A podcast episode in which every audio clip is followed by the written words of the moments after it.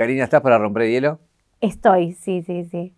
Eh, si no sos la princesita, ¿qué sos ahora? En realidad, Karina, sí. Em, en un principio eh, siempre se acostumbró que en nuestro género, cuando sale una mujer, porque con los hombres no pasa tanto, pero que las mujeres siempre usan como algún apodo o algún eh, título más al lado de tu nombre, como que, muestre lo que sos. Calculo que para venderte como producto, ¿no? Eh, y siempre se encargan de poner nombres que, te hagan gigante, ¿no? Eh, la número uno, esto, lo otro. Y a mí, como recién empezaba, me, me sonaba como muy grande y yo pedía algo más chiquito, más chiquito, y al tener 18 años con princesita en chiquito no me sentí tan incómoda porque aparte era chica, hoy que ya soy mucho más grande, por ahí me siento, no incómoda, pero, pero digo, ya no me siento princesita, me siento una mujer, viste, como más grande, y pasa medio por eso, pero después noto que la gente me llama así por cariño en la calle, en la calle me dicen más princesita que Karina. Eh, y bueno. ¿Y pensé que vas a poder cambiar? Porque Creo que no. Aparte, en un par de, en par de lados dijimos, eh, ¿te gusta eh, Princesita? Me da lo mismo, pero si es solo Karina y lo dicen igual. Así que no, no reniego tampoco. Claro, está tan impregnado. Sí. Eh, recién decías al pasar que, a los hombres no le pasaba eso. Eso tiene que ver con, con la movida de la cumbia que era así. Sí, no tiene nada que ver con un tema de machismo, no, ¿eh? No, mm. tiene que ver con que la costumbre con, las mujeres siempre se acostumbró eso en este género musical. Eh, no sé por qué. Pero bueno, yo cuando salí ya se usaba, así que fue como parte de eso también. Un viaje, una vida, un recorrido, una reconstrucción. Caja negra. Todo queda registrado en la memoria. ¿Sentís que en los últimos años cambiaste en tu relación con, las entrevistas, con los medios, con cómo te presentás vos también con el afuera? Sí, lo que pasa es que tengo una carrera y a la par fui yo creciendo, ¿no? Siento que, que, a todos nos pasa, que vemos cosas de hace muchos años atrás y nos vemos muy distintos, no nos sentimos muy reflejados con cosas que hemos hecho o dicho. Eh, Igual no me mandé grandes cosas que digo, ¿por qué dije esto? No me pasó, pero sí siento que era chica, que había terminado la secundaria recién, terminé mi fiesta de egresados, me fui antes, tomé un micro y viajé el primer disco. Entonces vino todo como muy junto y siento que a la par de, convertirme en cantante también fui creciendo. Entonces eh, me pasa mucho eso. La pregunta era más si no estás más abierta a hablar de vos, como por ahí no sé si era tu vida que te condicionaba a que no podías hablar mucho. Claro, no te lo terminé de cerrar en realidad, pero siento que, que, que, sí, que al ir creciendo también con el tiempo también me fui sintiendo más cómoda y también perdí un poco el miedo de demostrarme un poco como, como soy. Hoy me muestro tal cual soy, tal vez porque me siento un poco más cómoda. Antes al ser algo nuevo y todo, uno se siente eh, hasta, que, hasta que se adapta a estos lugares. Y ahora es parte de mi vida, el charlar y todo. Y, ahora, claro, me siento más cómoda mostrándome como soy. Eh, hay una vida familiar eh, que, nada, obviamente la familia nos construye, nos hace mm. ser quienes somos, pero tuviste una historia muy particular, ¿no? Con, tu familia, en donde te criaste, con tu mamá, tu papá, hubo una historia ahí, ¿no? Sí, Sí, sí, eh, es verdad eso, que, que, mucho de lo, la gran mayoría de lo que somos, hasta de cómo reaccionamos y cómo nos tomamos las cosas, eh, tiene que ver obviamente con, cómo nos criamos, eh, qué, heridas nos dejaron o qué enseñanzas nos inculcaron, qué valores. y sí, pienso que igualmente a todos nos sucede pero bueno, también entiendo que mi vida fue como siempre muy al extremo, ¿no? Como todo muy fuerte, todo muy duro, todo muy, siempre muy, muy. Entonces, este último tiempo empecé a tomarme las cosas con calma porque también entiendo que uno al acostumbrarse es como que llama las cosas así muy al extremo, ¿viste? Eh, pero hoy, si bien en algún momento me sentí como víctima de lo que había vivido, hoy eh, me siento en una etapa donde agradezco lo que me pasó porque siento que eso me hizo ser quien soy y tener la forma de ser que tengo y me siento orgullosa de eso. ¿Qué pensás que, es, que fue así? ¿Te pusiste a pensar de que era todo así, muy mucho todo? No, la verdad es que si hubiese comenzado muy mucho esto de grande, entiendo que hubiese tenido mucho que ver yo, pero como fue de pequeña, cuando uno no, no era responsable ni de lo que pensaba ni de lo que sentía, eh, entiendo que me tocó, ¿no? Pero lo hablaba más en el, recorrido histórico, digamos, no solamente, ese es el inicio y es muy fuerte, pero después te, con tu carrera, con cosas que te pasaron, como que siempre la sensación de, luchar y de que todo es como... Es que, ah, vuelvo a repetirte, para mí comienza de chico. Si me hubiese pasado todo esto de grande, con una infancia muy tranquila, entiendo que hubiese tenido que ver conmigo. Al haber comenzado de pequeña, donde no éramos responsables de eso, entiendo que me acostumbré a una forma que después de grande fue muy natural. Entonces, en muchas ocasiones fueron cosas que, que me tocaron y en otras tal vez he sido responsable yo, ¿no? Por haberme acostumbrado a naturalizar y a sentirme cómoda con cosas que para mí de chica eran muy normales y no lo eran. Entonces, hay cosas de las cuales yo fui responsable, de que sea muy mucho todo. Cuando decís normal y no lo eran, ¿a qué te referís? A naturalizar ciertas situaciones, por ejemplo, sentirme cómoda en un ambiente que no es muy tranquilo. ¿entendés? Entonces de repente los ambientes tranquilos que tuve la posibilidad de pertenecer, para mí no eran algo normal, entonces me escapaba de los ambientes tranquilos. Entonces llegó un momento que también fui un poco responsable de que sea todo muy mucho. ¿Y cuándo te diste cuenta de eso? Hace poco. Hace poco cuando ya estaba un poco cansada de lo muy mucho y dije, paremos, me está haciendo mal. Y empecé a entender que eso me hacía mal, a qué podía hacer, a entender por qué me... Obviamente después de la terapia y todo me di cuenta que yo me sentía cómoda en esos lugares. Antes de hacer terapia no me daba cuenta. Imagínate, te voy a dar un ejemplo de algo que no es de la vida, pero por ejemplo cuando yo estaba triste o necesitaba pensar, todo el lugar en mi casa donde yo me sentía cómoda era en un balcón que tengo que no tiene baranda, tiene la, la pared ahí. Entonces yo me sentaba ahí y de un lado estaba el piso y del otro estaba, el, o sea, de un lado estaba, estábamos en segundo piso, y del otro lado el balcón. ¿Entendés? Entonces yo siempre me sentaba y me sentía tranquila ahí. Para mí no tenía... acerca del abismo?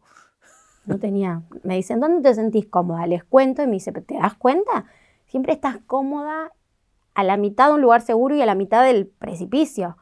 Yo dije, opa, esto es muy interesante. Y bueno, y me costó salir a pensar y quedarme resguardada dentro del balcón. ¿Entendés? Entrar a la casa. Sí. Eh, hay, una escena de tu vida que tiene que ver con, lo que veníamos charlando ahí, para ponerlo en palabras, eh, la violencia de tu padre hacia tu mamá, pero quería ir a, hoy que se habla mucho del tema y está muy expuesto, a la valentía de tu mamá de decir hasta acá y irse. Que, sí que digo, mucha gente puede estar pasando por lo mismo y a veces es esta cuestión de, bueno, de, del miedo a, romper con eso, irse y que parecería que si alguien lo violentan, uno se tiene que ir y es natural que se vaya y no es tan así, digo, que cuesta tomar esa decisión. Sí, para mí hay dos factores muy importantes. Uno es eh, el miedo que puede tener una mujer a decir dónde me voy con mis hijos, no tengo a dónde ir. Y otro es el miedo a que te, a que te maten. ¿entendés? Entonces me parece que es responsabilidad de la persona en cierta parte y en la mayoría del porcentaje de responsabilidad es de quien nos cuida cuando vivimos algo de eso. Entonces me parece que más allá de que el mensaje de concientizar, de que hay que irte, también hay que ser responsable a la hora de darlo, porque ese mensaje va a ser un buen mensaje el día que las personas que viven esto tengan a dónde ir a, un refugio, a donde estar protegidas, alguien que las cuide, ¿entendés? No solo tener donde ir a lo de un familiar, poder salir a trabajar y saber que vas a volver porque te cuidan. Y eso no está sucediendo todavía. Y tenés un montón de ejemplos de personas que han denunciado un montón de veces y no la pueden contar más porque nadie las cuidó. Entonces, para mí, el mensaje de no tengas miedo de todo, en algún momento va a ser un mensaje sano. Hoy no lo es. Porque hoy dar ese mensaje es ser irresponsable y no tener eh, un poco de, noción y, de lo que realmente está sucediendo. Que hay que perder el miedo, pero no tenemos nadie que, nos proteja y nos ampare. Entonces estamos lejos de poder dar este, este consejo. Mi vieja fue una valiente, claramente. Y me acuerdo el día que nos escapamos, nos metimos en una remisería y pedimos por favor que si nos buscaban, mi viejo salió a buscarnos y en la remisería fueron buenos, nos metieron abajo de una mesa y dijeron, no, no están. Él entró a mirar y no nos vio, ¿entendés? Pero digo, fue suerte.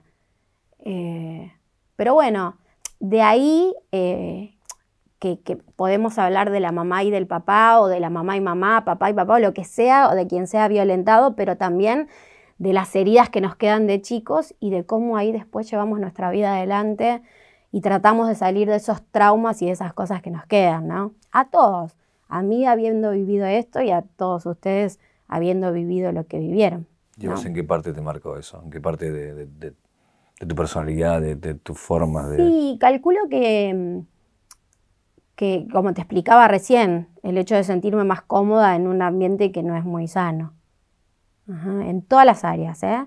En el trabajo, en las parejas, en todo por suerte, eh, siempre nosotros tenemos que ir con esto de los patrones, ¿no? Que podemos repetir cosas, podemos quedarnos estancados o podemos ir a todo lo contrario. Yo la verdad es que a mi hija le di un, como, como un, amor y una paz en el hogar que yo no había tenido. Así que puedo agradecer que a mí me, pegó para el otro lado y pude romper con eso, ¿no? Que mi hija se pueda criar en paz. Cuando pasaba eso, eh, ¿vos te dabas cuenta o lo entendiste años después? de todo esto que, bueno, de que era peligroso irse, de, la decisión que estaba tomando tu mamá, de, lo, digo, o lo naturalizaba si era parte de, tu vida en ese momento. No me daba cuenta, no me daba cuenta porque de hecho para mí era ver quién tenía razón en las peleas de chica, me acuerdo, ¿viste? Y, esta porque se generó, fue culpa de mamá, fue culpa de papá, no, no, no nos dábamos cuenta. Eh, mi hermano calculo que tampoco, ¿viste? Él era más de meterse y de defender a, la mi mamá. Eh, y yo no, yo veía, uh, esta vez quién tuvo la culpa, era como muy natural. Y, no, no, no tenía mucha noción. Eh, vivieron en un montón de lugares, viviste en un montón de lugares. Sí, muy como 14 veces, sí. Sí, y, y a veces la mudanza era una mochila y nada más. Y en otras ocasiones era mudanza, obviamente. Eh, nos hemos ido con mi mamá cuando empezaba a trabajar y ya podía pagar un alquiler, un alquiler varias veces. Hemos vivido en casa de abuela, de tía, de vecinos, de amigas, un montón de veces. Entonces, bueno, ves, pero hoy en día yo siempre miro lo positivo. Eso me ayudó a bancarme las giras, por ejemplo. Que vivo con, siempre estoy yo y, una valija. Siempre, un bolso, una valija. El día que pueda salir sin nada, creo que me voy a sentir, me, lo voy a tener que hacer en algún momento viajar con lo opuesto y una mochila y decir, wow, qué bueno, ¿viste? Eh, ¿Cuándo entra la música? Así con, fuerza en tu vida, decir, sí, me gusta esto. Cuando me empecé a ser muy introvertida y a, no sacar lo que sentía. Porque yo no nací diciendo voy a ser cantante, yo nací diciendo voy a trabajar en la tele. Y a los 12 años... ¿Qué querías hacer en la tele? Lo que sea, ah. actuar, quería estar en la tele. ¿Qué te gustaba? ¿Qué mirabas? Eh, y yo pensé que iba a ser actriz, igual. Sí, veía las novelas, en ese momento estaba La Flaca Escopeta, nada que ver, re viejo. Y yo, eh, había actores chiquitos, y yo decía, yo quiero estar ahí, ¿viste? Mi vieja me, cuando ya estábamos un poco más grandes, bueno, a los 11, 10, ella me llevaba a escuela de modelo, a, a patín sobre, a patín artístico, digo, a natación, todo. Era como yo quería hacer algo. ¿No era la generación Cris Morena? de alguna de esas cosas o no? Em, no te llegó ahí todavía? No, que cuando estuvo Rebelde Way yo ya sabía que quería ser cantante y ya estaba escribiendo ah, canciones. no, era mucho antes de eso. Eh, y bueno, y a los 12 años, que no me extraña que haya sido a los 12 años, porque es la edad donde uno quiere decir o tal vez no lo dice y siente mucho, me di cuenta que quería ser cantante. Ya a los 13 estaba escribiendo canciones, eh, y me di cuenta ahí que, quería cantar. Eh, está esa famosa historia de, que haces un disco porque querías ser más bandana que, que, ah. cumbia. Ahí, Pero vos llegaste a presentarte al casting, pero no pudiste. Algo claro, porque imagínate que nosotros con mi mamá nos llevaba a hacer casting para trabajar en, tiras Eh, si había cosas de canto, casting de canto, yo iba y estaba una noche antes. No tenía siempre un año menos de lo que pedían. Y hoy entiendo por qué también. Porque lamentablemente también tenemos un, no sé si es el país o, o, pasa en todos lados, donde son pocos los que salen de los castings y mantienen una carrera. Mayormente son usados por el producto, ¿no? Son usados por, no sé, por, por eh, realities de canto que lo que quieren es el rating y no están buscando a quién eh, hacerle una carrera musical. Debe haber, perdón, pero no he conocido tantos. Es como te, te, te chamullo este año que vas a hacer y no. Después está en la responsabilidad de los productores decir, a ver, a mí me interesa el rating, pero también me interesa que alguien salga y que también nos sirve mucho la visibilidad que te generan estos programas, pero eh, hay muchos que, también por haber estado en esos programas después no tienen la posibilidad de. Entonces entiendo que no sé si hubiese estado bueno haber quedado. Y hoy agradezco haber tenido un año menos de lo que pedían. Y si eh, hiciste canciones más pop y ibas para ahí y después el destino te llevó para la cumbia. Claro, sí, no, no, como que no he tenido mucha posibilidad de elegir, como que todo se fue dando. Eh, a, a, eso de los 14, 15 ya teníamos una banda, ya escribíamos canciones pero era meter una cosa rara, ¿viste? Era como pop, eh, no sé, hacíamos blues, hacíamos, fusionábamos hip hop con pop, algo que no, no, no estaba, no era muy común en ese momento y era raro. Entonces lo hemos llevado a algunos lados y no, no nos daban bola. ¿Tenían nombre? ¿O ni llegaron a.? ¿Tenían nombre el grupo? No, no teníamos nombre. No, éramos Brenda y Karina, una amiga y yo. Eh, y, el, el, músico, arreglador musical, que era el que se encargaba de darle como, de cerrar y, disfrazar todo lo que nosotros escribíamos, nosotras escribíamos. Escribíamos los tres, registrábamos los temas, pero quedó en la nada. Cuando llega un productor y te dice, quiero que, cantes vos, pero quiero que cantes cumbia, ¿qué, qué recordás que pensaste? Fue como raro porque fue a uno de los lugares donde nosotros llevamos el disco pop y éramos tres. Y de repente cuando te dicen, te quiero a vos, es como que decís, ah, qué egoísmo de mi parte decir que sí. Mm, y creo que por esa razón dije, no, voy a terminar la secundaria y veo. No era lo que yo había pensado. Era como decir, ¿qué hago? ¿Viste? a veces las cosas no se dan como las planeas. Y mm, en casa igualmente consumíamos, escuchábamos todo tipo de música, no era algo con la cumbia.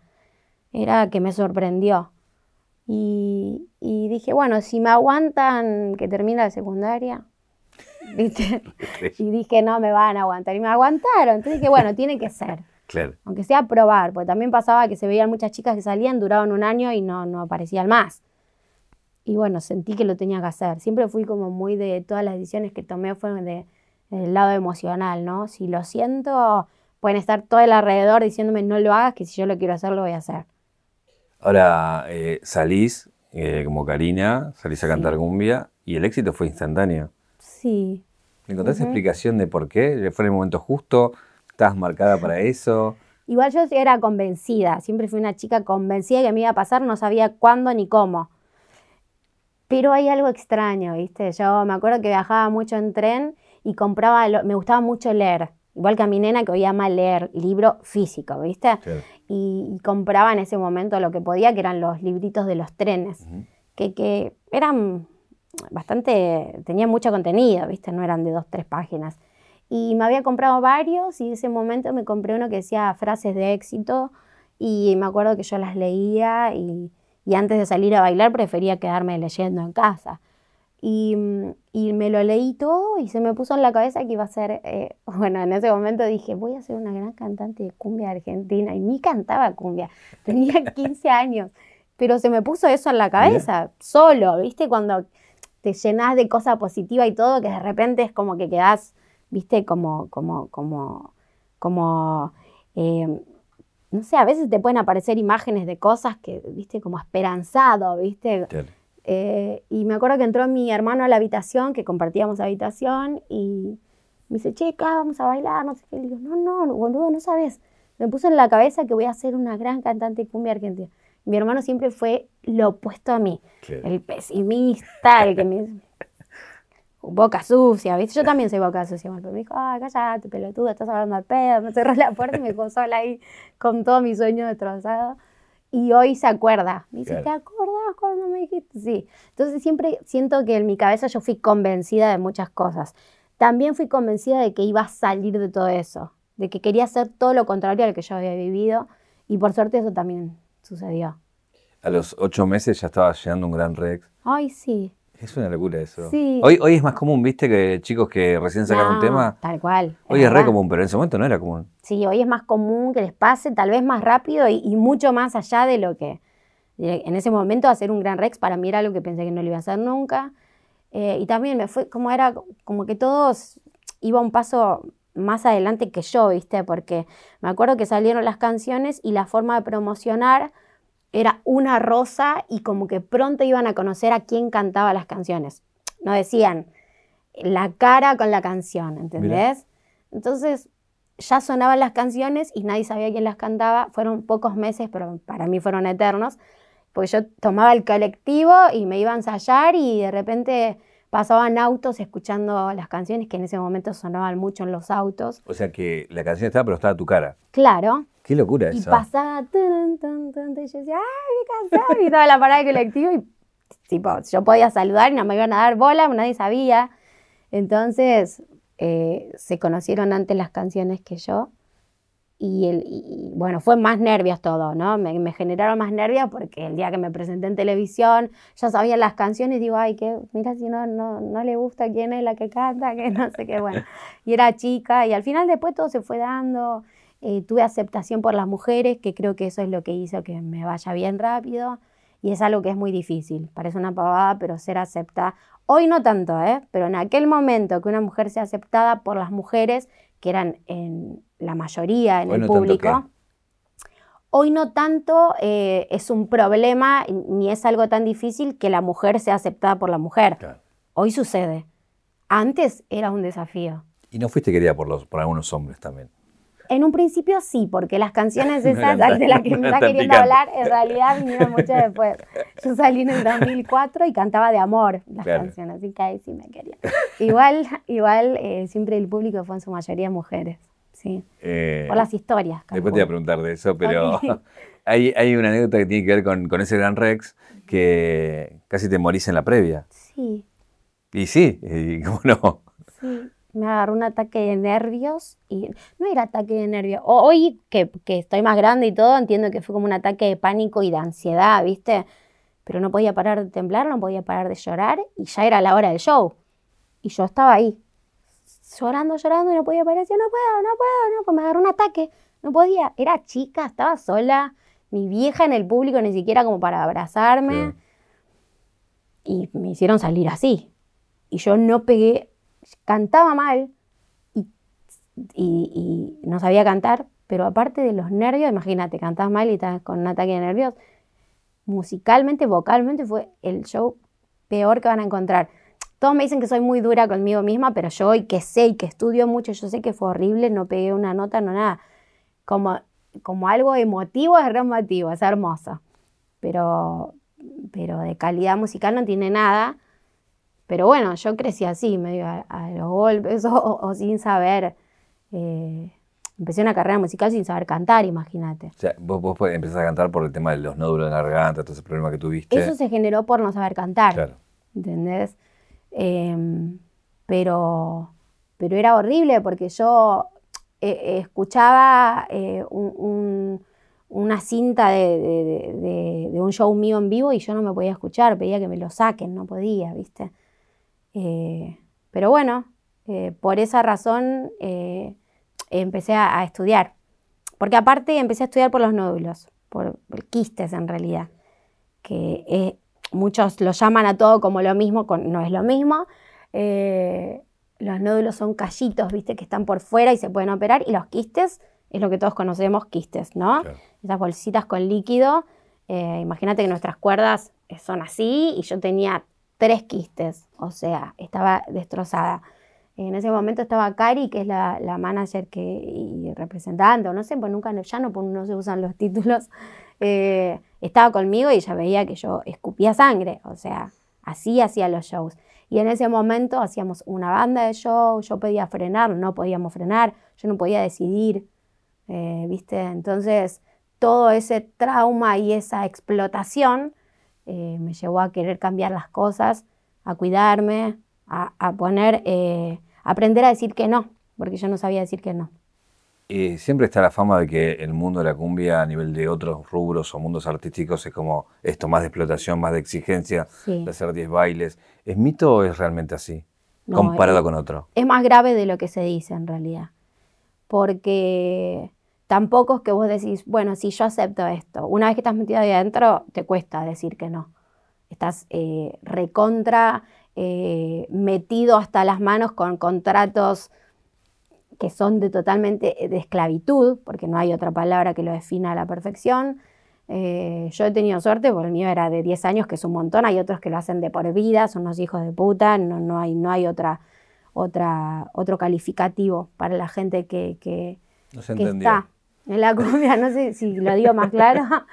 Em, no, y yo siendo mujer, eh, realmente siendo mujer desamparada en realidad, porque tal vez con un paro, con gente que hubiese sabido, de, me hubiese costado un poco menos. ¿Puedes ejemplificar qué tipo de cosas te pasaron? Claro, eh, yo sabía que estaba trabajando por dos pesos.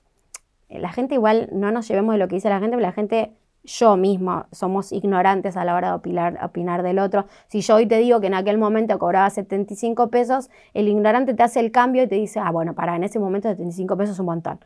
No hablemos boludeces porque la realidad es que para lo que sale un show, que el cantante cobre eso es una, estafa. Eh, Hay otro que se lleva mil y vos te llevas okay. El otro se llevaba tres veces lo que vos estás diciendo y nosotros que nos rompíamos el traste solos mientras el otro está en su oficina eh, viendo cómo te puede explotar, de repente decís, a ver, el primer año me la banco, el segundo también, porque con esto del marketing, los primeros dos discos puede llegar a funcionar, pero después del tercer año no me vengan a discutir que no tiene que ver con el cantante, porque nadie solo con publicidad se mantiene en el tiempo. Boludeces, yo escucho que a veces dicen, ah, sí es la hija de las pelotas. Perdón, estoy sacando ya como hablo yo. La hija de no dura si no tiene talento. O sea, y no estoy hablando de mí, estoy hablando de quien sea. Hermano de... No. La publicidad te ayuda un tiempo para, para mostrarte, pero después si no tenés talento, no tenés carisma, o las dos de la mano, o solo carisma, que a veces le gana el talento. Si no tenés algo de eso, no te mantenés. Entonces, a partir del tercer año, que vos no me quieras reconocer, que un poco como artista tiene que ver que yo perdure en el tiempo, no te lo voy a permitir. Y bueno, de ahí empezó la gran guerra de decir, che, esto me parece injusto, y no dejarte hablar, y, y decirte que no a todo, y empezó una guerra. Entonces te llegaste a plantar, a pelear y a... Pero años estuve así. Imagínate que. de 10 años. Una década estuve luchando hasta que pude salir. Era ser esclavo y ser libre. Era eso. Y en ese momento yo era sindicalista, ¿viste? Pues luchaba por mí, por los músicos. Por eso hay un tema dando vueltas con respecto a los músicos que me hicieron juicio en aquel momento, que la gente dice, cállate y paga a los músicos. Cállate vos y no opines, porque que a mí me suceda hoy es una cosa, pero que me suceda en aquel momento cuando éramos todos empleados de, y cuando yo luchaba por estos músicos de porquería que no lo supieron valorar, eh, esa es mi, mi, gran bronca, ¿viste? Pero a su vez entiendo que todo vuelve también. Así que si bien hay cosas que materialmente son injustas, hay otra cosa que es más valiosa, que no tiene que ver con lo material, que es un ida y vuelta, así que a mí me da una mucha tranquilidad. ¿Sentías igual aún así en ese régimen, digamos, que ¿Era peor con vos siendo mujer que con los artistas hombres o era igual para todos? No, pienso que era igual para todos. Si venía un chico que mayormente lo sacaban, y yo tenía estudios. Hay chicos que no tenían estudios y que no sabían ni hablar ni defenderse. Entonces calculo que habrá sido peor para ellos. Yo tenía estudios, hablaba bien y tenía un carácter podrido, así que les habrá costado mucho más conmigo. Eh, pero yo sabía muy bien que no iba a frenar hasta conseguir lo que quería, que era respeto y, que trabajemos cuidados y que haya un amor por lo que hacemos, ¿viste? Que no somos una botella de, plástico descartable, pues ni siquiera retornar, descartable, que la usás y la tirás a la basura. No, sé más vivo, porque si vos tenés algo que funcionó, También hay un trabajo donde todos nos podemos sentir cómodos y contentos para que pueda durar. Ellos están muy acostumbrados, ojalá hayan cambiado de pensamiento, pero de que, bueno, el descartable, te uso, te, te, te, destruyo, te dejo tirado ahí, después es tu responsabilidad. Yo saco la mayor plata que pueda de esto y listo. Total viene otro después atrás. Y está mal, porque no. Y ahí está la responsabilidad de cada uno de nosotros de decir, no, a mí no me vas a usar. Nos usamos mutuamente. ¿Entendés? Pues yo no pretendo que me quieras. Pero vos me usás, yo también te uso. Vamos a hacerla bien los dos. Nos usamos de la mano. ¿Viste? ¿Hoy no haces más de un show por noche? Eso... No, a veces sí, siempre y cuando lo más importante eh, se cumpla, que es que vayamos tranquilos, que haya un respeto por el público y esto implica que nosotros podamos probar sonido con tiempo y que la gente no esté escuchando como antes. 15 minutos a alguien que no suena y que vive acoplando desde que empezó hasta que terminó el show. 15 minutos. Hoy nuestro show duran mínimo una hora con un sonido que fue probado y que, y que está acorde a, las capacidades y, del lugar como para que suene bien. Y la gente paga una entrada y, y escuche a alguien que al menos suene bien. Después decidirá si le gusta o no. Hablemos de, esas canciones que decías, que ahí donde cambias el estilo y, bueno, se te sitúa en, ese lugar, eh, que también, digo, era una voz que representabas a muchas mujeres que le estaban pasando cosas y también te ha valido que gente no te quiera por ese tipo de letras. Sí, mira, también eh, esa lucha de, los derechos y todo también fue de la mano con el qué voy a decir y qué puedo decir. Eh, porque en un principio era, yo cantaba como amante o como dejada, ¿viste? Y, sufrida. Y, una vez, cuando ya empecé a poder decidir al menos qué cantar y qué no, eh, por las primeras canciones me acuerdo que no pude decidir qué. Em, y, me acuerdo que a partir del 2008, cuatro años después, a mí me trajeron una canción que era Sinvergüenza. Y que hoy tal vez es más común escuchar canciones así y más en nuestro género. En aquel momento no se escuchaba y no me vengan a decir que sí porque no se escuchaba. Del estilo que hacía yo ya había otras chicas, que mujeres que, que lo hacían y está perfecto pero con ese estilo de letras tan así no había. Entonces, y no es para decir yo fui primera, es para que entiendan con qué me enfrenté en la parte eh, de producción, ¿no? Que todos tenías los que decían, qué bueno, como yo, éramos dos, y después todo el resto decían, no te conviene porque te van a odiar los hombres, te vas a cagar la carrera pero yo siento ganas de hacerlo, ¿qué hacemos? ¿Viste? Yo lo voy a hacer. Obviamente gané con, yo, que, me salgo siempre con, la mía y, y lo, grabé y fue un antes y un después. Eh, porque a partir de ahí yo cantaba solo en lugares que escuchaban cumbia y a partir de ahí dejé de hacerlo. Empecé a cantar en todo tipo de fiestas, para todo tipo de, de eventos, eh, para gente que escuchaba cumbia y gente que no, ¿entendés? Y me cambió todo. ¿Qué te pasaba con la gente? ¿Qué te decía la gente? Porque imagino que representabas historias, ¿no? Sí, eh, es el himno de las mujeres, sos la, no sé, cosas así. ¿me y yo decía, wow, qué bueno. Entonces de ahí ya empecé a ir por ese lado. Pero lo sentía, ¿viste? No fue que dije, ah, listo, de viva, voy a ir por acá porque esto me va... No, lo sentía, ¿viste? Y después em, con la misma moneda, que encima tengo la, la la suerte o no sé, de, que son canciones que se escucharon por mí, son temas que eran inéditos, que fuimos los primeros en grabarlos y eh, va por, por, gustos y por elección de cada uno. Para mí como cantante tiene más valor un tema que se hizo hit, que es inédito, a algo que es un cover. Que igual después hablamos de que si es un cover, te dan a elegir un cover y sabes que vas a ganar plata, yo también lo haría, ¿eh? No es que me parece mal. Pero cuando es un tema inédito, yo siento que tiene más valor personal. Em, no juzgando a otros, sino eh, hablando de mí. Y, con, esos temas tuvimos la, como el regalo de decir, wow, en otros países grabaron con la misma moneda 1500 veces. Imagínate que no pasa por un tema de ego, porque hay mucha gente que no sabe que lo canto yo. Lo conocen por la banda de ese país, ¿viste? Está grabado y reversionado en un montón de estilos y ni saben que lo canto yo, pero no importa. Yo sé que, lo han conocido por nosotros, al menos esas bandas, y, yo no la escribí, pero el que escribió la canción está feliz, porque se grabó en un montón de países. Y la mayoría de los temas eh, que grabamos que no fue bien son temas inéditos. Y eso está bueno. ¿Pensás que eso te valió después el tema del hateo, de cosas que, después te pusieron en ese lugar? Sí. Viste que antes, yo obviamente cuando salí, mi primer disco se grabó en CD y en cassette. Fue la primera y única vez, porque después ya se dejó de usar pero para que veas que los que venimos de, antes nos tuvimos que ir adaptando un montón de cosas nuevas, eh, que salga en CD, eh, que de repente el tema de las redes sociales, de cómo hacías la difusión de tus canciones, que nosotros antes para salir hacíamos radio por radio, las más conocidas y las que escuchaban dos o tres personas, era nuestra forma de difundir. Y hoy, si no, no, tenés una cancha bárbara con, con todo lo digital, tu tema no funciona.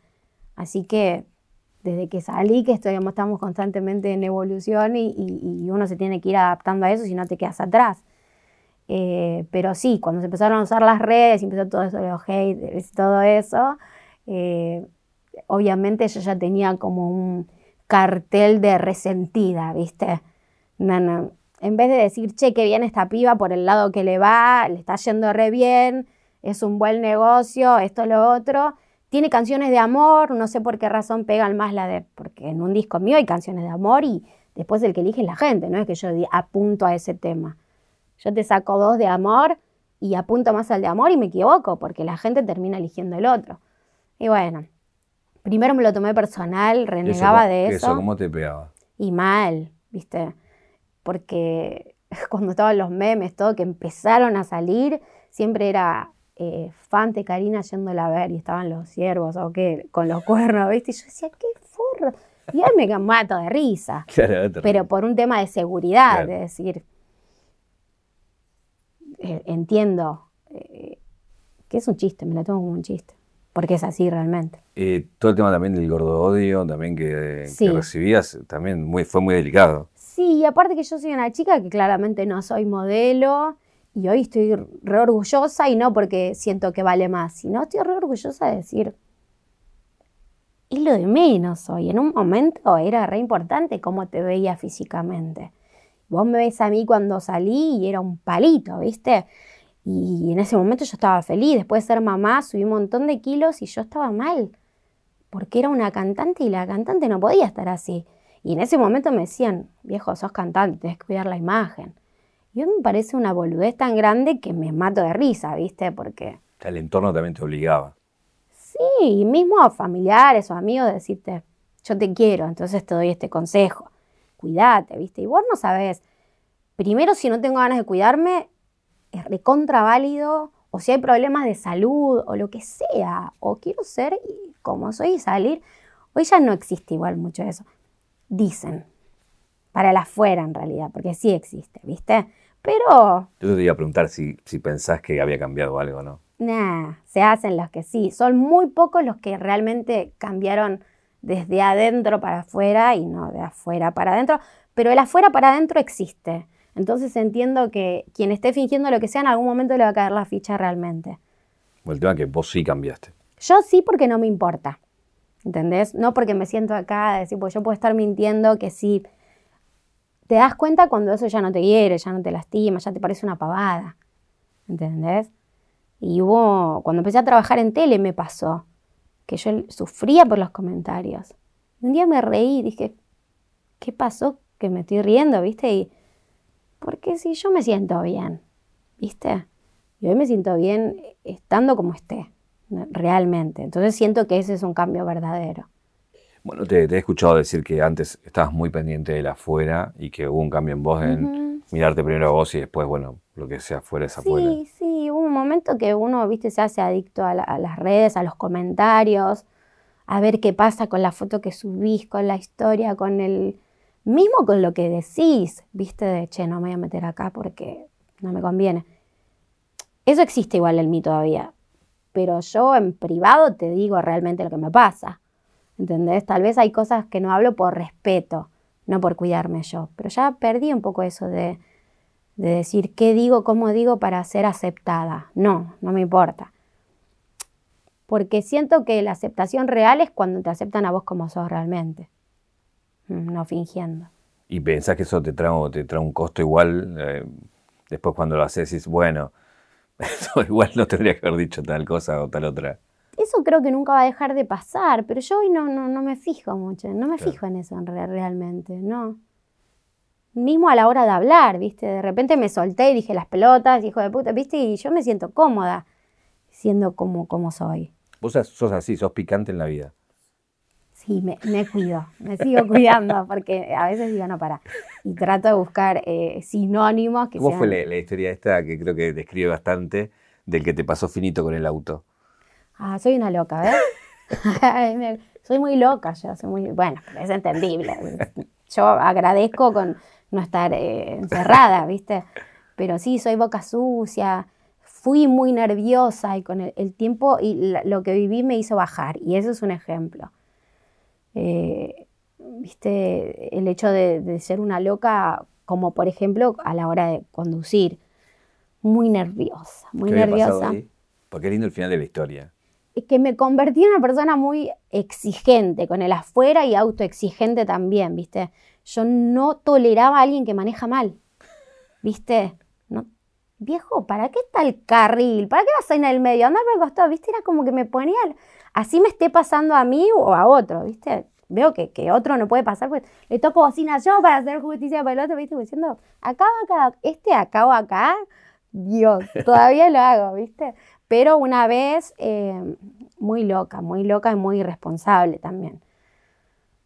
Por eso me aprendí a medir, estoy aprendiendo todavía. Una vez uno me pasó así como, viste, estos que tunean el auto, todo que era como loquitos, viste. Y me pasó, no sé por qué razón, me pasó así fino, cuando decís, viste, fino, que te ahí del espejo, y se puso adelante, viste. Y fue una cosa de ego, porque la verdad es que no me tocó, pero fue un loco, un irresponsable. Entonces le hice lo mismo, ¿viste? Y encima lo empecé a putear y no sé qué. Y cuando llegamos al semáforo, el, tipo, su respuesta, en vez de decirme loca, lo que sea, fue bajar el vidrio y subir el volumen de que me estaba escuchando. Y yo encima loca con mi hija, ¿viste? Imagínate que me hago cargo de mis cosas, porque hoy digo, qué loca de mierda, porque um, le erraste un poco y no, no la contás, ¿viste? Y, ahí me di cuenta que tenía que bajar un cambio. Porque aparte mi hija era, era cómplice de toda esa locura mía, ¿viste? Porque me dice, mamá, te está escuchando. Ocho años tenía, ¿viste? Entonces yo le digo, claro, le digo, Sol, hacete la boluda, mira para frente y subí el vidrio. Entonces Sol hizo así, subió el vidrio. Seguimos manejando y ahí la, charla fue de las dos, de decir, che, tengo que bajar un cambio. Literal, tengo que bajar un cambio. Eh, hablabas de Sol. Eh eh, es linda la, historia en el sentido de cómo ella te acompaña en toda esta, esta carrera, ¿no? Cómo la subís también a, la gira. Mm. Bueno, fuiste una mamá sola desde el principio, digamos, ¿no? Sí. Pienso que hemos crecido juntas, ¿eh? En todo. Imagínate yo lo equivocada que estuve y que sigo estando en un montón de cosas y ella estuvo a la par, ¿viste? Porque Muchos en aquel momento, más allá de juzgarme mis canciones, también lo hacían por la forma en la que ella se crió, que fue arriba una combi. Pero bueno, era mi realidad, era lo único que yo podía hacer en ese momento y, no me arrepiento, ¿viste? Me parece que sea como sea que, los hijos estén acompañando en el trabajo, lo que sea, mientras vos le brindes cuidado, atención y educación y buenos valores, me parece que cada uno hace lo que puede. Y y hoy ella está re contenta de haberse criado de esa manera y yo también. Yo hoy me siento orgullosa de todo. Pero más que todo, cómo soy como mamá. Y cómo fui como mamá.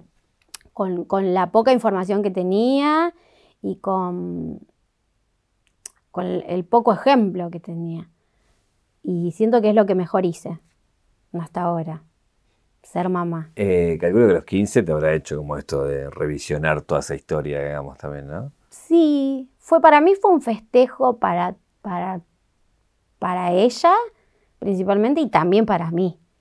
De decir, eh, qué lindo que cumple los 15, pero esa hermosura de persona, sí podemos hablar físicamente, pero hermosura de persona para mí es un todo y realmente es una hermosa persona. Tiene que ver con ella, porque está más allá, viste que hoy los chicos vienen como mucho más adelantados, pero tuve mucho que ver yo también, entonces me siento orgullosa doblemente de lo que es y de, de todo lo que yo fui parte para que ella sea lo que es eh, por dentro, claramente. Eh, ¿Hiciste amistad en, la cumbia con algunos artistas que te llevas bien en todos estos años de camino? No, ¿sabes qué no? No. Menos en aquel momento, porque yo era una de las poquitas mujeres que había en ese momento. para que lo usaste con, en toda esa historia, no sé, desde Leo Matioli a. Ah, sí. No sé. Bueno, ¿ves? Solo los más grandes han sido buenos conmigo. Leo Matioli nadie más. Eh, en aquel momento. Después no eran muy buenos conmigo. Me acuerdo que algunos ni me saludaban. Cuando me empezó a ir bien me saludaban, pero también había una cosa de... Yo me acuerdo que a mí nosotros nos iba muy, pero muy bien. Hacer un Luna Park siendo mujer en aquel momento y de la cumbia era algo terrible, ¿viste? Y vos, me acuerdo que siempre preguntaban, che, cada vez que nombraban a, no a referentes, pues tal vez no soy un referente, pero, pero a quienes le iba bien todo, yo no, era parte de las charlas, ¿entendés? Ni de forma privada, menos en público. Y yo lo notaba eso, ¿viste? Y quieras o no, digo, a mí me gusta hablar sin caretas y, decir, dale. Es obvio que te da bronca. ¿Eh? ¿Por, bronca, por bronca, por envidia, calculo. Sí, no sé si envidia, porque pienso que si hubiese sido un hombre, de los hombres hablaban, ¿viste? Pero que a la mujer le vaya bien, dentro de la cumbia estoy hablando, ¿eh? Los que pertenecíamos solo a ese género, eh, conmigo no había mucho de decir, che, qué bien. Yo tampoco lo necesitaba igual, pero lo notaba, notaba eso, ¿viste? Y después, cuando empecé a hacer tele, yo siento que fui una gran luchadora de que de que el ambiente, y otros también, ¿eh? no yo sola, pero de que, de que el negocio de la cumbia se empiece a, a ver de otra manera y, empecemos a trabajar de otra manera y haya un respeto por el público, yo pienso que he tenido mucho que ver. Ajá. Que contame una historia con Leo, porque dijiste él fue el único. Ay, que Leo siendo Leo, eh, yo recién empezaba y una vez tocamos en en Santa Fe, después me enteré que lo hacía con todos, con la mayoría, eh, te invitaba a su casa, te abría las puertas de su casa con su, esposa, sus hijos, y hacían una gran cena y nos daba consejos. Y hoy entiendo que las pasó todas. Eh, y que haberse convertido en artista independiente como era y como soy yo hoy, eh, tuvo que ver con una... que ahí te das cuenta que no es por ser mujer, le pasó a todos en la cumbia. ¿Y recordás algún consejo de Matioli? Sí, él me decía que eh, tiraba en contra de los productores. Y yo en ese momento recién empezaba, para mí los productores que tenía en ese momento eran como los que me dieron la posibilidad. Tengo que ser agradecida de por vida. Que también hay un tema ahí, que hay muchos que tienen que entender lo que es ser agradecido y lo que es ser un boludo. Eh, tenés que saber hasta dónde es el agradecimiento y hasta dónde vos... Una cosa es bajar la cabeza y otra cosa es ser agradecida. Y él había pasado por todo eso. Y mucho de lo que me aconsejó, en ese momento no, fue que dije, che, le voy a hacer caso a Leo. Vos lo escuchás nomás y estás más, más feliz porque estás en la casa de Leo con Leo hablándote, ¿viste? No sé si prestás eh, atención al contenido de lo que te está diciendo.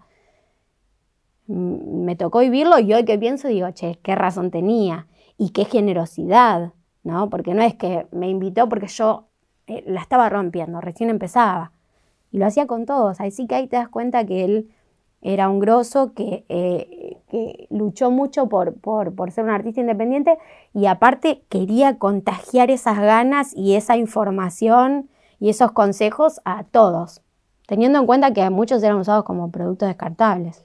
Quería preguntarte cómo, cómo fue para vos vivir afuera, que se, se te trata alguien muy de acá, no sé si por ahí es un prejuicio, pero, mm. pero como que tu vida está acá y, vivir afuera, me imagino que el desarraigo habrá pesado un poquito.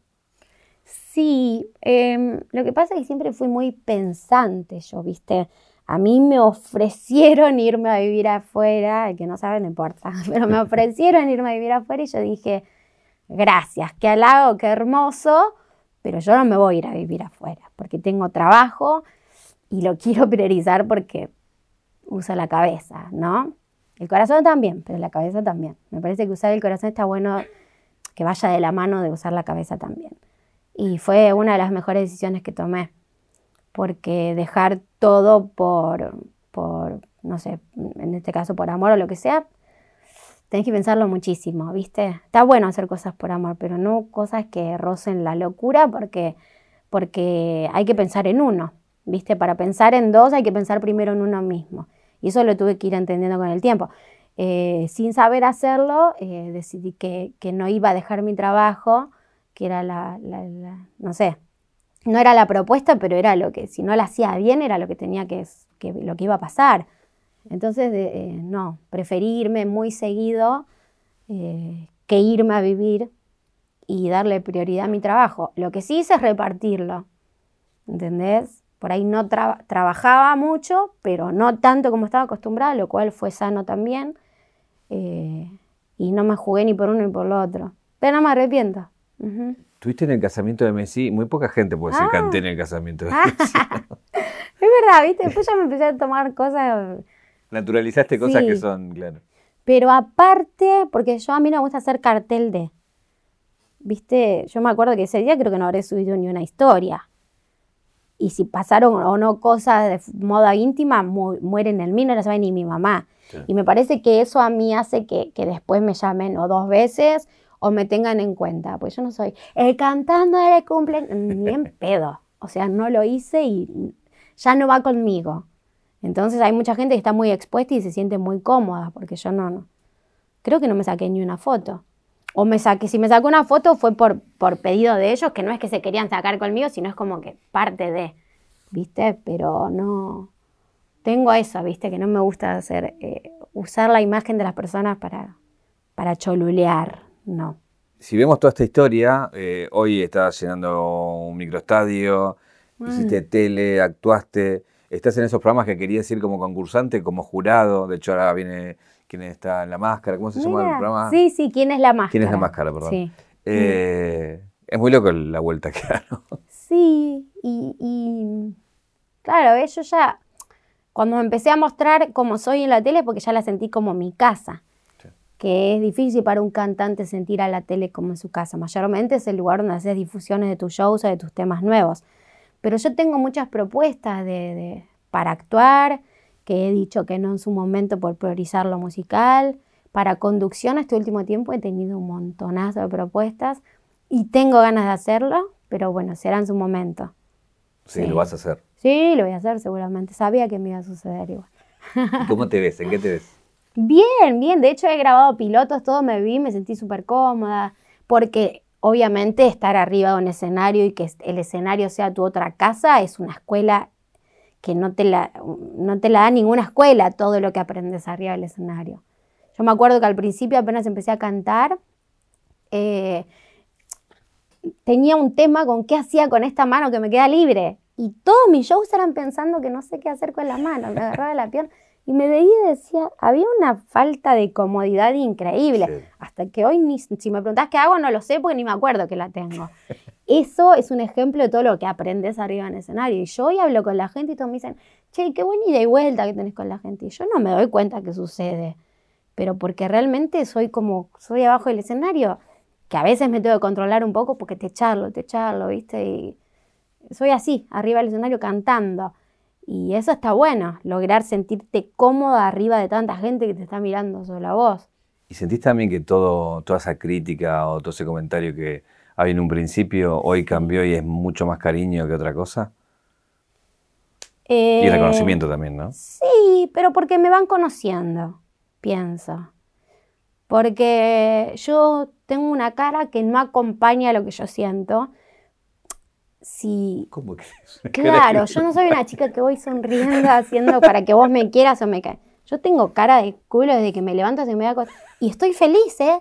Pero es mi cara seria que me tocó. Y, en casa he tenido muchos problemas antes de ser cantante. Mi mamá me decía siempre con esa cara de orto. Y, mi hermano, qué antipática de mí, siempre. Y hoy entiendo que tal vez el bullying en el colegio fue porque yo no sonreía demasiado. Pero si no tengo ganas, no lo voy a forzar. Sin embargo, soy una persona re amable, soy muy respetuosa y estoy feliz.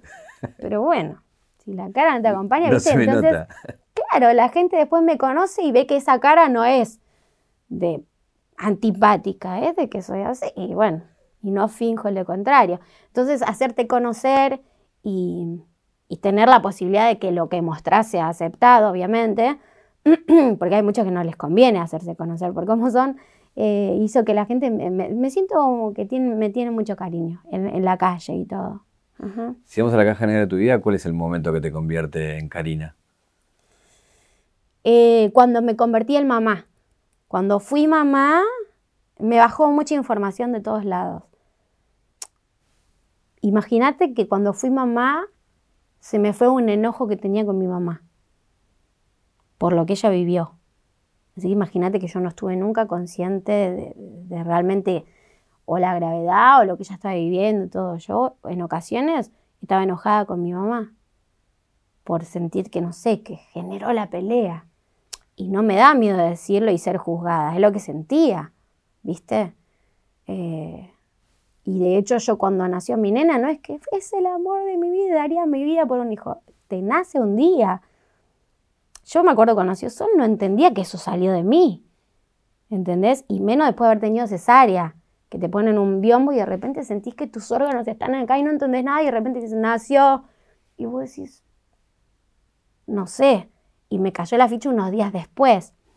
Y tuvo que quedar internada y estar al borde de no estar más, mi chiquitita, que fue así realmente. Tenía 12 días y estuvo 14 días internada con bronquiolitis y cada vez que iba era de, nebulizador a respirador, respirador y antibióticos, ¿viste? Y, y me venían a avisar que no estaba bien, como haciéndote ya tener noción de que no había muchas posibilidades. Mamá, ¿cómo estás? Eh, no le baja la fiebre, ¿viste? Como diciendo. Y un día fui a casa y me puse a llorar porque la extrañaba. Que antes me iba a la casa sabiendo que el otro día tenía que darle la teta, pero era una, obligación. No sé si a toda la mamá les pasa, a mí me pasó así. Y, y yo después de haber tenido a Sol, eh, se me fue un enojo con mi mamá que no entendía por qué. Entendí muchas cosas de lo que era ser mamá y aprendí a ser mamá. Porque un día lloré porque la extrañaba y al otro día ir a la clínica fue, necesito ver al amor de mi vida, ¿entendés? Y a partir de ahí también me tomé las cosas distintas, entendí las prioridades, los, los valores que tienen los momentos con las personas que realmente vale la pena compartir la, la, vida y ciertos momentos, priorizar, porque yo no hacía más que trabajar, trabajar, trabajar, no estaba en los cumpleaños, no nada. Ahora, después de eso, yo no te paso una Navidad cantando. Y te pagamos doble, no me interesa. O sea, yo la voy a pasar con mi familia. Así que eh, el momento es cuando me dice mamá, cuando sentí ser mamá. Eh, tengo una caja negra Uh -huh. acá. Pero antes, permitime este momento de la entrevista para mostrarte esto, que es un regalo que nos hizo la gente de Don Roach, lo voy a mostrar a cámara. Eh, la verdad que es el laburo impresionante que hicieron. Antes regalábamos anillos y hoy sos la primera de... Venimos regalando anillos. Sos la primera Ah. que va a recibir un regalo distinto. Mira, Porque hicimos, en realidad hizo Don Roach, algo especial para vos, que es algo personalizado, así que abrilo. Eh, veníamos regalando anillos de Don Roach y le dijimos que me encanta. venías. me encanta, me encanta, me encanta. hizo esto personalizado para que lo muestres. Muy hermosa. Me encanta, de verdad, qué delicada. Gracias. Eh, y lo otro es, no entra en la caja, pero tenemos acá un pomelo Ah, para que te explique. y esto es mecanismo. yerba Sí. y también tenemos un cuchillo. Eh, una bombilla, una cuchara. La gente no entiende nada. ¿Cómo corno haces esto? Y un Pero- termo. Sí. Eh, porque vos dijiste una vez que tomabas mate en un pomelo. Ah, sí. ¿De Pero es muy, no es muy común. No, No, no, yo nunca lo escuché. ¿De dónde lo sacaste? No me acuerdo, ¿sabes?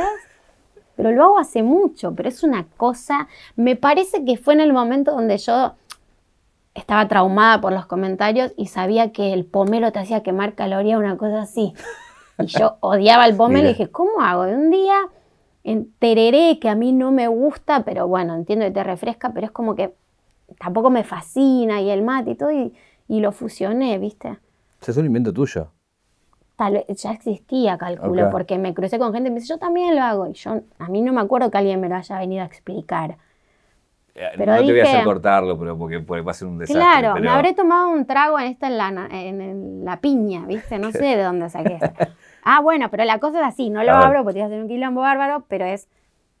En realidad yo elijo los pomelos que tienen como que tipo, si yo te apoyo así no se cae. Claro, ese está bien. Tiene que vivir en la mano, este está, perfecto. Entonces, como la naranja cuando haces el inodoro, ¿cómo se hace? Que viste que decís, che, pa, yo me acuerdo, le decía, más es un inodoro, y me sacaba el agujerito, la tapita, ya me la comida hecha inodoro. Eh, le saco bastante, pero que todo esto quede en forma de mate. Y le sacás bastante, pero no todo, porque lo, rico de esto es que meter la yerba y que cada vez que vos tomas el mate vaya como absorbiendo el sabor del pomelo. Ok, no sacás toda la pulpa, dejás un poco para que se mezcle con, con, la yerba. Es más, si es ancho, vos podés sacar que tenga más largo que de ancho el espacio. Y, ay, lo vamos, me lo quiero llevar porque te está especial. Y es genial, con agua caliente. Con agua caliente, pues es un mate, no es un tereré. Y de hecho le pongo un poquito de azúcar, eh, porque viste que es como la frutilla y todo, que el sabor del pomelo y el jugo, todo eso sale con, con... Entonces era como, bueno, eso. Y, agua caliente ahí, chicos, se les recomiendo, es una cosa. Al que no le gusta el pomelo termina gustando. la última pregunta es, ¿qué te preguntarías? Em, me preguntaría hasta dónde. Porque yo soy una persona que no tengo fin a la hora de. ¿No viste que vos hablas conmigo? Yo digo, yo ya sé que voy a conducir. Yo ya sé que voy a grabar una película. No tengo la propuesta para decirte esto, ¿viste? Pero ¿hasta dónde voy a dejar de, asegurar que van a pasar cosas? Lamentablemente solo en lo profesional, porque cada vez que digo me va a pasar esto, en lo personal no me pasa. Pero en lo profesional, ¿hasta dónde, viste? Porque yo digo, ¿y por qué hasta ahí? ¿Viste? porque hay mucho que yo no me lo diría ni en Pepe. Y tal vez eso es un límite que me pongo. Eso. Karina, muchas gracias. Ah, por favor. Un placer.